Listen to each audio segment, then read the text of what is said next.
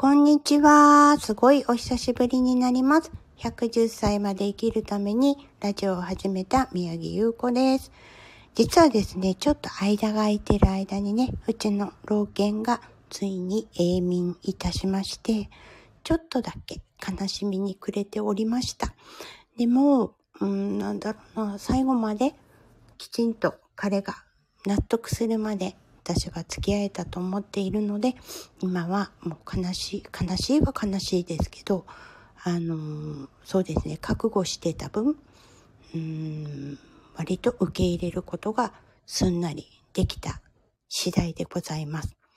やっぱりね、長くね、人間より長く生きちゃうワンちゃんなんてあんまりいないですからね、いつかはそういう時を迎えるんだなぁとは思ってたんですけど、うん、彼の場合は闘病生活が長かったのでね、ある程度のところまで行って私もいろいろと考えさせられることがありました。まあこれもまた死っていうものを意識してね、あの、生きていくことの一つ。やっぱり長寿になるっていうことは周りの方が自分より先に亡くなってしまう場合があるので、そこら辺は少し考えていきたいなっていうのが分かりました。まあ経験ですよね。何事も。あとうちには猫ちゃんが2匹いるのでね、この子たちと仲良くやっていきたいと思っております。で、今日のお題なんですが、不安を消し去るときにね、解消するときにやっていることっていうお話になります。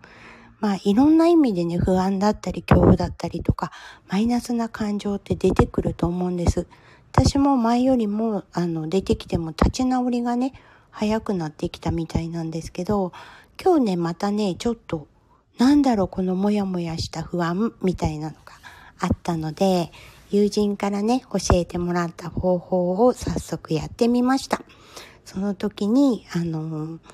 やっぱりぐるぐるワークなんですよね。で、こう、いつもはなんか嫌なこと言われたりとか、もうなんでこんなことが起こるの？っていうような時に、ぐるぐるワークをして手放すっていうことをやってたんですけど、今回はね、不安に対して、どうしてこんなことで不安になるんだろうとか、この先どうしたらいいんだろうとか、もう計り知れない不安をね、自分でどんどんどんどん作り上げていたのを打ち消すためのぐるぐるワークっていうのをやってみました。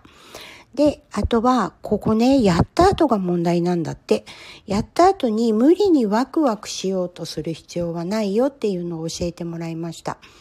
で、こう、マイナスな感情が出てきた時って無理やりね、あの、プラスな感情を出そうとするじゃないですか。こうなったらいいな、ああなったらいいなって、大丈夫、私はこういう風になれるから、みたいなところなんですけど、これを、あの、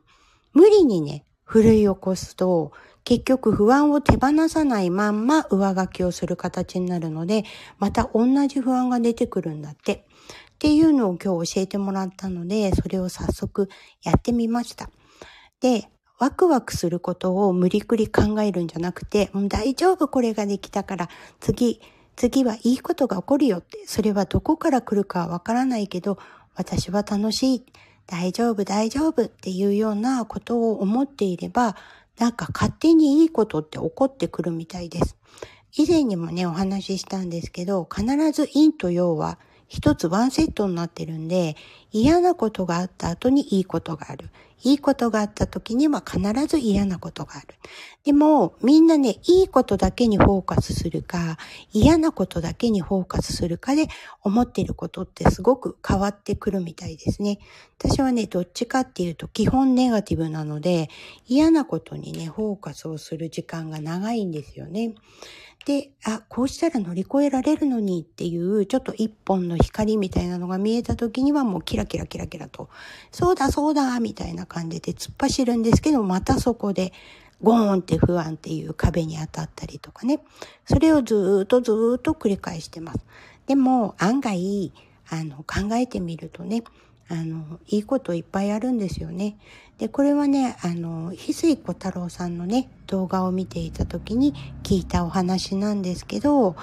あの、もう実際にね、いいことだけっていうかもう、もういっぱい感謝するっていうことをすることをしていた女性のお話だったんですけど、もうね、何にでも感謝って。もう今日ビーフシチューが食べたいって思った時に、ビーフシチューが食べれたことだけでももう感激して涙を流しちゃったりするぐらい、もう感謝感謝っていうことを、あの、徹底的にやってきたらしいんですけど、感謝ノートっていうのをつけてたらしいんですね。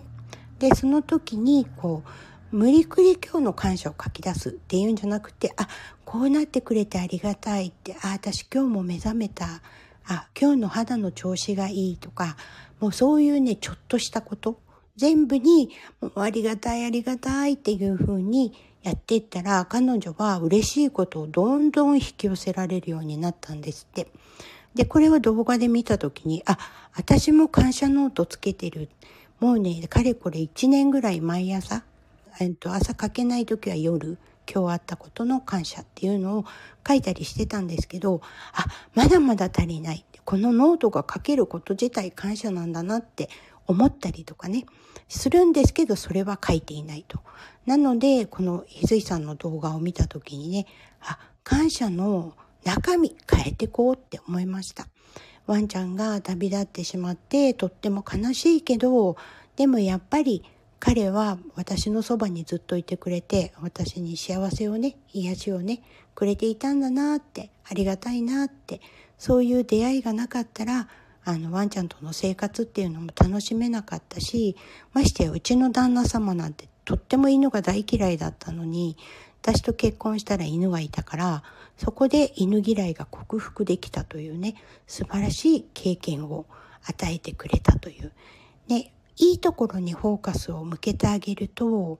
ちゃんと楽しいことやいいことっていっぱいあるんだなって、こうやって私の元に来てくれて、私と一緒に過ごしてくれたっていうのもとてもありがたいことで。そんな状況のくせに不安になる私っていうね。でももう今不安解消しました。もし何かね、うって思った時はすぐね、ぐるぐるワークをやるといいみたいです。ぐるぐるワークについてはね、クワナさんっていう、あの、ちょっと名前忘れちゃったんですけど、あの、引き寄せの法則とかね、潜在意識のことをお話してしてくれる、